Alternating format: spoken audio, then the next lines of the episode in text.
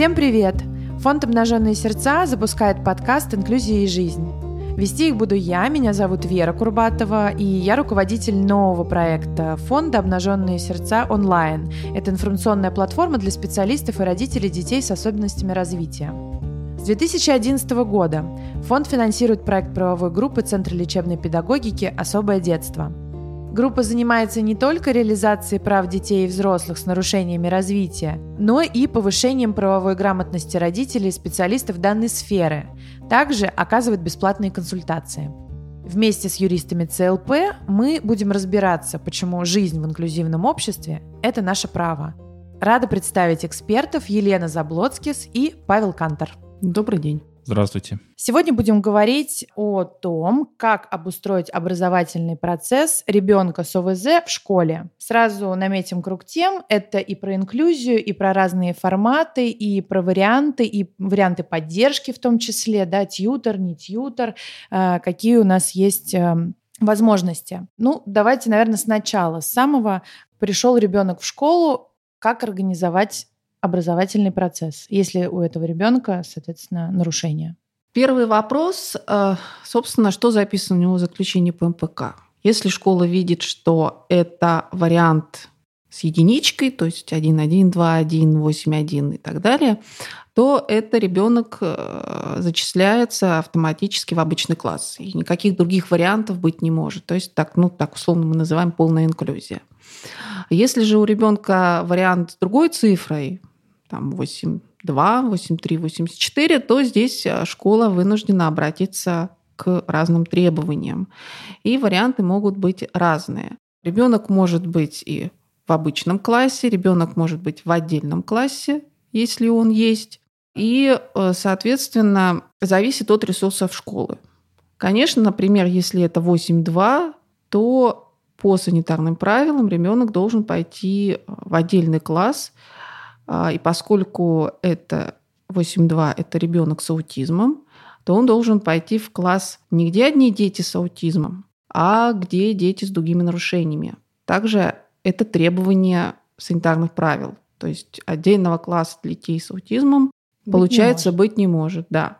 И возникает вопрос, вот пришел ребенок с заключением 8.2, а отдельного класса нет, в который его можно, ну, в дворовой школе этого класса нет. Что делать?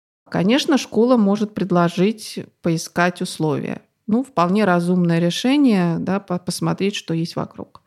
А если родители считают, нет, мы хотим учиться в этой школе, неважно совершенно по каким причинам, то школа обязана организовать условия для обучения ребенка. Ребенок будет зачислен в обычный класс, если нет специального, и ему должны быть созданы те условия, которые предусмотрены требованиями законодательства, федеральным государственным образовательным стандартом и Санпином. Но Родителей предупредят, что мы вам не можем обеспечить маленький класс, как это предусмотрено стандартами для программы 8.2, да, то есть это там, там, допустим, 12 человек в классе. Это будет обычный класс, где 30 человек, и вот ваш ребенок будет там учиться по программе 8.2. Вообще э, законодательство э, дает школе много разных инструментов и много разных вариантов для организации образовательного процесса. Во-первых, школа имеет право составить с родителям индивидуальный учебный план, который предусматривает и индивидуальные сроки освоения программ, и индивидуальный э, режим присутствия ребенка на уроках в тех или иных классах. Да? Во-вторых, Школа разрабатывает сама, разрабатывает адаптированную программу в соответствии с федеральным государственным образовательным стандартом. И здесь тоже у нее в соответствии со стандартом достаточно широкий диапазон варианты усмотрения. Да? Ну, например, э, часто говорят о том, что образовательный стандарт, то есть адаптированная программа в соответствии со стандартом должна предусматривать и предметную область, и внепредметную область коррекционную, и внеурочную область, то есть какие-то внеурочные занятия, мероприятия. Например, если ребенок с трудом интегрируется в школу, то школа может разработать индивидуальный учебный план таким образом, да, чтобы в начале, в первое время, в основном шли бы не урочные занятия, а какие-то внеурочные или коррекционные мероприятия, которые позволят ребенку лучше адаптироваться, а урочная э, предметная область э, может быть более плотно преподаваться ребенку позже и так далее. Другой вопрос, что школа, конечно, не очень пользуется такими, такими свободными инструментами, такими свободными возможностями, и потому что нет такой практики, и потому что ограничены ресурсы. Но, тем не менее, э, школы должны обучаться, и школы должны находить варианты решения проблем образования детей с ограниченными возможностями, потому что такие возможности у них есть, и такая обязанность на них законодательством возложена. Важный вопрос. Э, с планом более-менее ясно, хотя, мне кажется, звучит хорошо, на практике довольно э, сложная история. Может ли родитель рассчитывать на сопровождающего, тьютера? От чего это зависит? Э, во-первых, выделение этой ставки, во-вторых, не только ведь от желания родителя. У нас есть заключение по МПК, и мы прежде всего ориентируемся на него. То есть если там указан тьютер, то, соответственно, родители требуют от школы а, соответствующих услуг. Дальше возникает вопрос, каким образом в заключении по этот тьютер указывается. Сейчас очень часто пишут общее тьюторское сопровождение. А, не индивидуальный тьютер, а общее тьюторское сопровождение. Это предполагается, что тьютер а, дается на класс. Что за этим скрывается, собственно говоря, никто внятно сказать не может. Но при этом недавно а, Министерство просвещения выпустило письмо, которое разъясняет как раз а, то, каким образом школы должны обеспечивать вот это право человека, э, обучающегося на тьютера или на ассистента-помощника. И из него а, вывод очень простой. Школа вообще свободна в применении средств, которые необходимы для того, чтобы ребенок успешно социализировался, интегрировался и успешно обучался. И по заключению внутреннего психолого-педагогического консилиума тьютер может быть назначен любому ребенку, в том числе даже без ограничений здоровья. Соответственно, если в заключении по МПК у ребенка с ОВЗ написано общее тьюторское сопровождение, это вовсе не значит, что школа не может назначить ему индивидуального тьютера. То есть если а, школа видит потребность в индивидуальном постоянном сопровождении ребенка, школа по решению внутреннего психолого-педагогического консилиума это сделать может. Такой же вывод делаем, если в заключении по МПК ничего про тьютера не указано, но при этом школа, по мере того, как ребенок учится, понимает, что без тьюторского сопровождения он не справляется, то школа, опять же, имеет право а, принять решение о тьюторском сопровождении этого ребенка. Выделение штатных единиц – это компетенция школы. Э, это может быть отдельная штатная единица тьютера или несколько штатных единиц тьютера, а может э, быть и другое решение. Э, тьюторские обязанности могут быть возложены на уже э, работающих педагогов и просто расширен их, их должностная компетенция.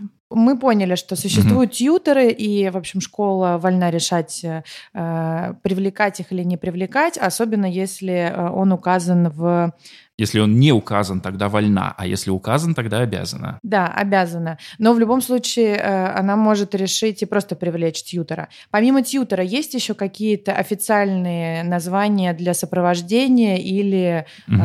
может быть, это какая-то да. другая должность? В законе об образовании э, в перечне специальных условий получения образования указан как раз даже не тьютер, а ассистент-помощник. Э, перечень специальных условий для получения образования не закрытый, он открытый, и тьютер как раз не указан прямо в законе, но он э, фигурирует в других нормативных документах в сфере образования. Разница между тьютером и ассистентом-помощником состоит в том, что тьютер по своей функции трудовой – это педагог, который оказывает ребенку содействие в его образовательном маршруте. И поэтому из этого мы можем заключить, что функции тьютера по своей природе вовсе не предполагают, как это думают некоторые родители, постоянного присутствия тьютера вместе с ребенком на всех уроках. Вовсе нет. Тьютер, как человек с педагогическими знаниями должен вести ребенка, то есть он должен с ним встречаться, обсуждать э, его успехи и неуспехи, его трудности и нетрудности, находить варианты их решения. Наверное, на каких-то уроках, может быть, тьютер должен быть рядом с ребенком ему помогать, где-то он должен посоветовать педагогу, который в классе, где-то он должен после или вне уроков обсудить этот вопрос с ребенком и помочь или с родителями и как-то скорректировать ситуацию и так далее. То есть тьютер – это педагог, То есть это не который... личный помощник, это да, скорее да, навигатор, это, это такой вот вот да. Э, человек, который разбирается в потребностях ребенка и, ну, главным образом, в образовательных потребностях. Э, но мы все время говорили да. о том, что в заключении комиссии э, вот про тютера сказано, а про ассистента да. там... А, кроме того, в заключении комиссии может быть э, сказано прямо про ассистента-помощника, а ассистент-помощник — это уже не педагогический сотрудник, а это тот, который оказывает техническую помощь э, ребенку в, в перемещении между уроками, в контроле за его поведением на уроках, э, даже в санитарно-гигиенических и прочих связанных с этим вопросом, кормления и так далее. Все эти вопросы делает ассистент-помощник, причем э, в положении об организации образовательной деятельности указано, что э, и тьютер, и ассистент-помощник э, для детей с УВЗ закладываются школы из расчета один тьютер или ассистент-помощник на 1-6 обучающихся. То есть и даже и ассистент-помощник по своей природе не предполагается изначально, что это, ассистент, что это человек, который прикреплен к данному конкретному ребенку в течение всего учебного дня. У него, но это зависит от потребности ребенка. Это может быть и один ассистент-помощник на одного ребенка, и один ассистент-помощник на несколько разных детей, на несколько детей в течение дня, Понятно, в зависимости от да. их потребностей. Но вот я слышала все-таки о том, что часто школы предлагают оплачивать такого ассистента родителям самостоятельно. Я не знаю, обращались ли э, к вам родители с такой проблемой. То есть они говорят, да-да, мы примем ребенка, но смотрите, денег у нас немного, э, вот ассистента, пожалуйста, за свой счет. И родители э, вынуждены ну, если таких родителей несколько, они скидываются, либо вот... К сожалению, это проблема известная, поскольку,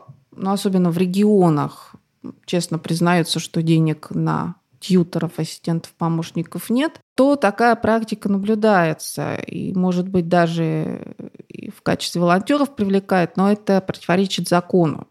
То есть я понимаю, что родители идут на это и понимаю, почему, а, но э, это вовсе вот решение таким образом проблемы, это вовсе не значит, что нужно спокойно ее принимать, да, как бы, а параллельно должен идти процесс а, жалобы на действия администрации.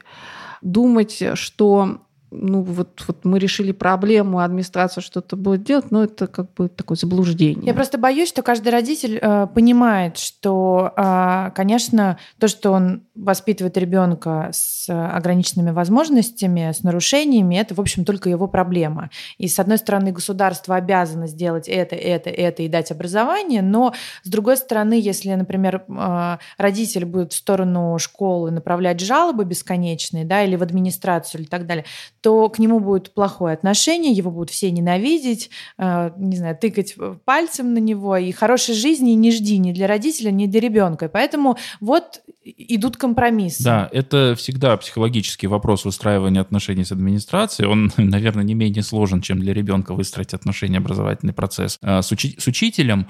Но и, и мы понимаем родителей, которые действительно пошли на такое решение проблемы, но я бы советовал таким родителям э, подавать это в разговор разговоры с администрацией таким образом. Хорошо, мы пока на этот период вошли в положение друг друга и договорились решить вопрос таким образом, но это вовсе не значит, что я считаю себя удовлетворенным этим. И э, вы должны принимать усилия, прилагать усилия к тому, чтобы э, решить эту проблему так, как положено по закону, то есть изыскать ресурсы на предоставление мне тьютера или Э, ассистента-помощника силами школы. Наша практика показывает, что если вы будете прятать голову в песок, то, собственно, ничего не изменится, а может быть даже и станет хуже.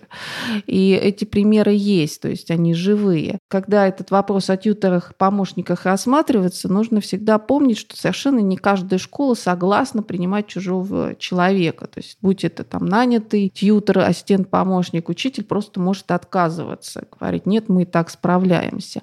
В общем, не все так радужно может быть, как да, вот отдельные случаи действительно есть, когда нанимают, и школа принимает, детский сад принимает, пропускает и так далее. Не знаю, насколько долго, да, до первого конфликта. И жалобы могут повлечь действительно какое-то плохое отношение, но когда плохое отношение, это значит, надо, как бы, собственно, либо пытаться дальше жаловаться, но если совсем уже на ребенка переходит плохое отношение, надо оттуда уходить. Но это решение принимается всегда в конкретной ситуации, да, нет общего алгоритма, надо уходить или нет.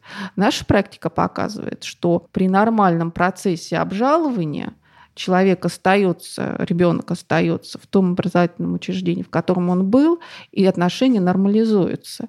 В конце концов, Конечно, очень сложно в регионах с кадрами, но наверное, правильнее попросить неквалифицированного педагога уйти, чем как бы вот э, разразится скандал. У нас сейчас, собственно, скандал разразить очень просто. В общем, лучше стоять на своем. Да. Вот все-таки не совсем поняла я, может ли у ребенка быть и тьютер, и ассистент, или это должно быть либо-либо? А, законодательство допускает у одного ребенка и тьютера, и ассистента. И мы знаем такие примеры, когда родитель добивался от школы, что у ребенка присутствует и тьютер, который занимается его образовательными потребностями, и ассистент-помощник, который отказывает ему постоянную помощь вот э, в технических вопросах. Причем, э, еще раз, это может быть как на группу детей, так и э, на одного. Да, ребенка. это может быть и э, один ассистент-помощник или один тьютер может э, обслуживать или, скажем так, заниматься и одним ребенком, и несколькими детьми, то есть группой детей, и э, одним ребенком может заниматься и ассистент-помощник, и тьютер, если это ему необходимо, и если это имеется в заключении ПМПК. В общем, все зависит от заключения. Ну,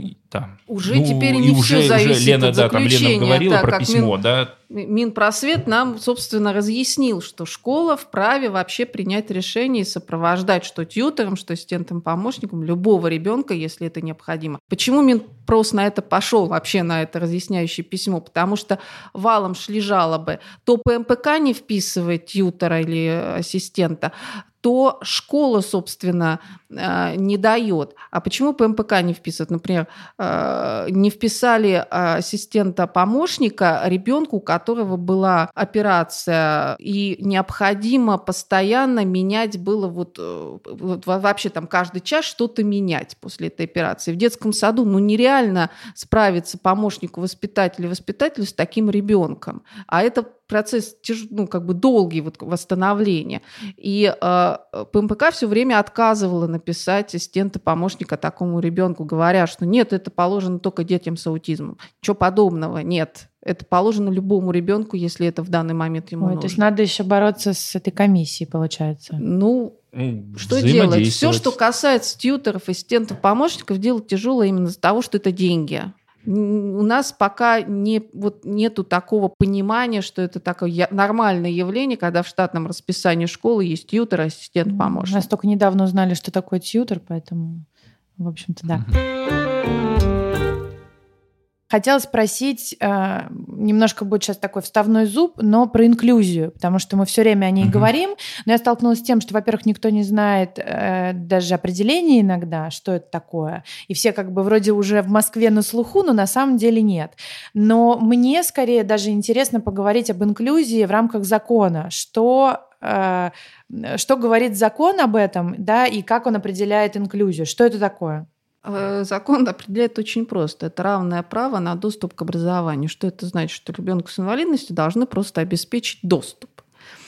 А он может обеспечен быть, как мы уже говорили, ребенок может учиться в обычном классе, или он может учиться в отдельном классе в обычной школе, или он может учиться в отдельной школе которой реализуются адаптированные программы. Да, вот те самые специализированные, раньше назывались коррекционные школы, которые а, сейчас пытаются сохранить усиленно.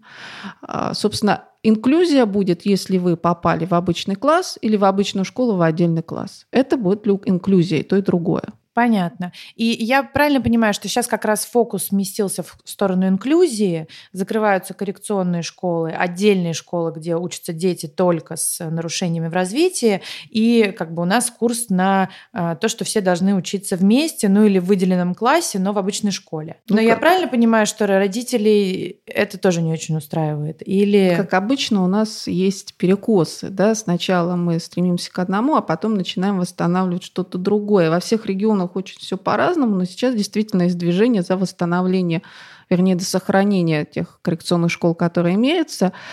И мы, например, наблюдаем, что совсем не стремятся создавать отдельные классы вот для отдельных детей. Например, классы отдельные для детей с задержкой психического развития, это уже сейчас а, по Москве не так много.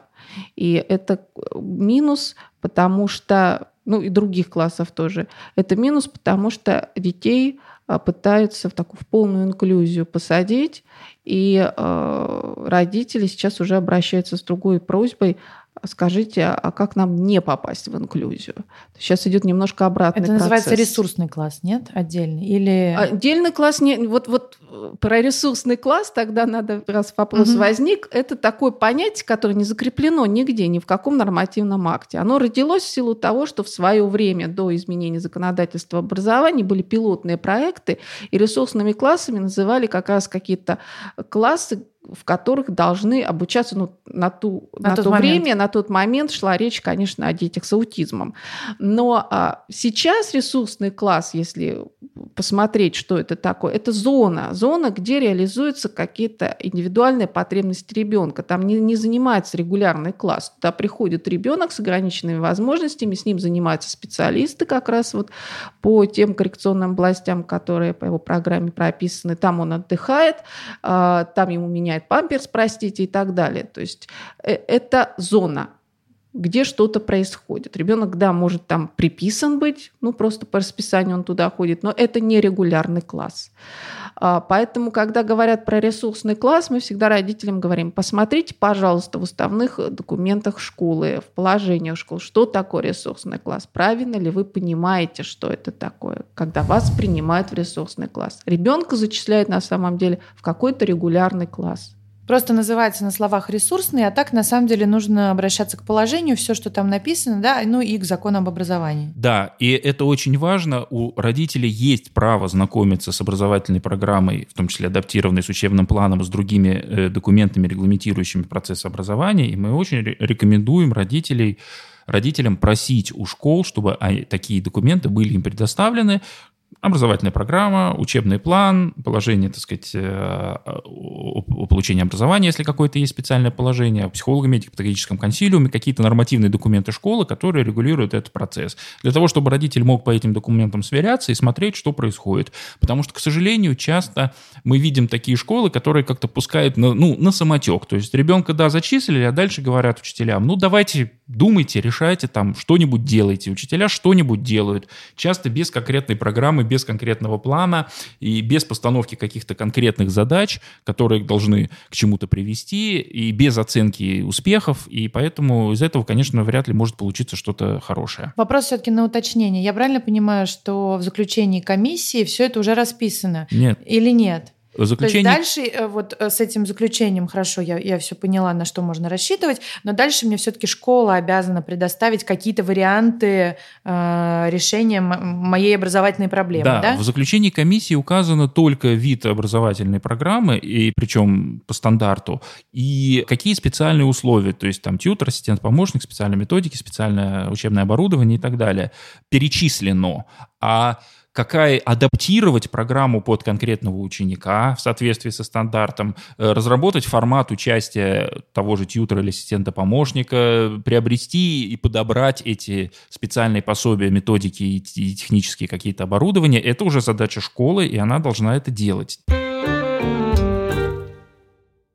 Когда я могу просить э, у школы эту адаптированную программу? Ну, то есть вот поступление начинается э, в школу Э, не знаю, в мае месяце, да, мы подаем заявку раньше. То есть все лето у школы на то, чтобы эту программу мне как бы придумать, прислать, Но показать. Вы, вы, если вы поступаете уже в отдельный класс, и э, этот отдельный класс существовал, это не первый набор, то уже программы готовы, вы с ними можете ознакомиться, и никто вам не имеет права запретить.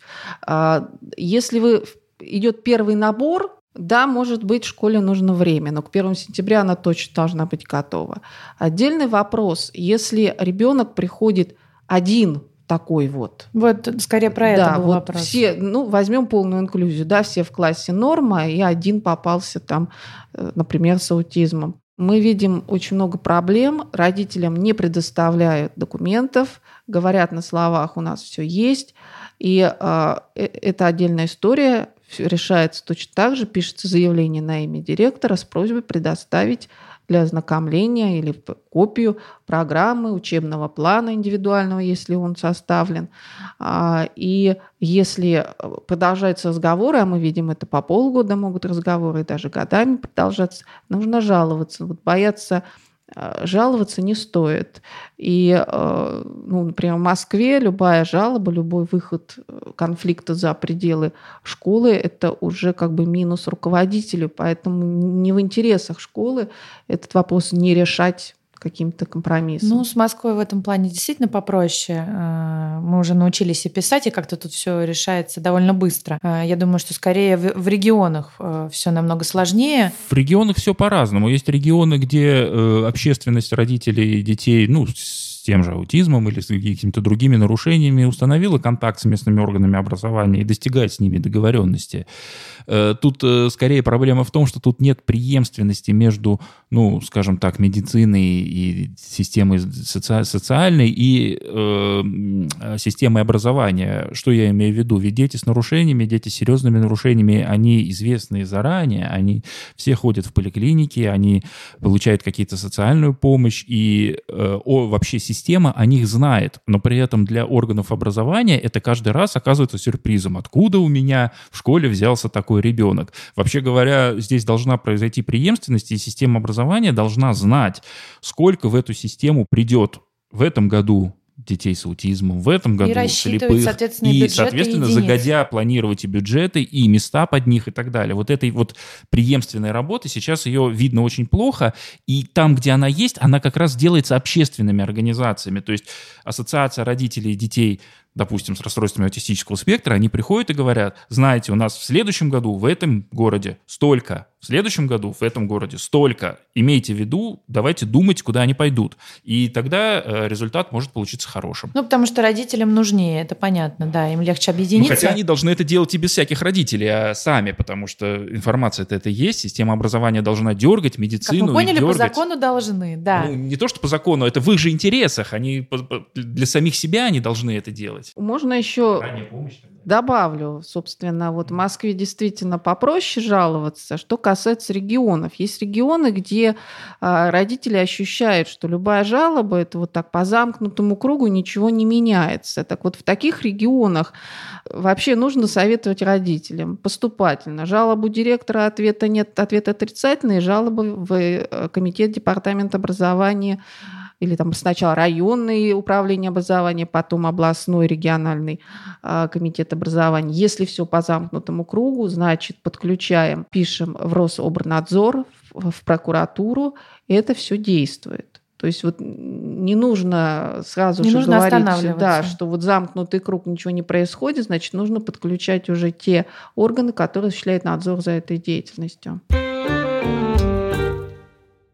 И последний, наверное, вопрос уже, и мы заканчиваем, э, про разные форматы. Кто решает, как выбрать вот домашнее обучение, частичная инклюзия, э, полное включение в класс? Принимает решение школа совместно с родителями, исходя из, э, собственно, того, как получается у ребенка учиться. В какой момент этот вопрос встанет, неизвестно. То есть какие-то школы сразу могут уже при приеме ставить какие-то условия. Соглашаться или нет на эти условия, например, на дому обучаться, это дело родителей. Обучение на дому возможно при наличии справки из, из медицинской организации. А, медицинская организация справку такую выдает, если у ребенка есть заболевание в соответствии с перечнем, утвержденным правительством, и далеко ну, не все там дети, которые раньше даже обучались на дому, подходят под этот перечень. Соответственно, если такая справка есть, дальше дело родителя.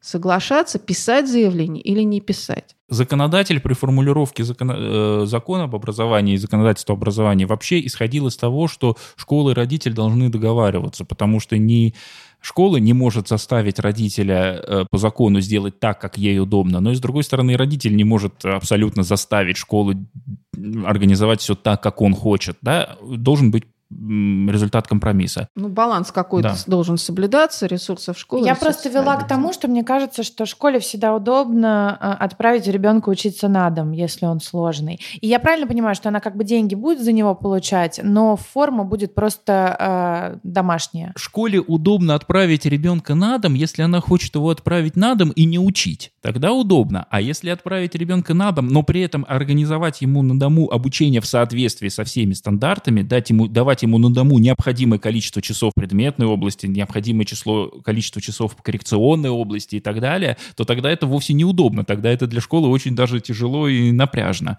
Поэтому, в общем-то, э, если по-нормальному организованное образование на дому, школа может подергаться, подергаться, а потом сказать, нет, давайте, ребят, сядем в класс, а то это уж очень как-то... В общем, если справки нет специальной, э, которая говорит о том, что ребенок должен учиться на дому, то э, школа не может заставить. Нет.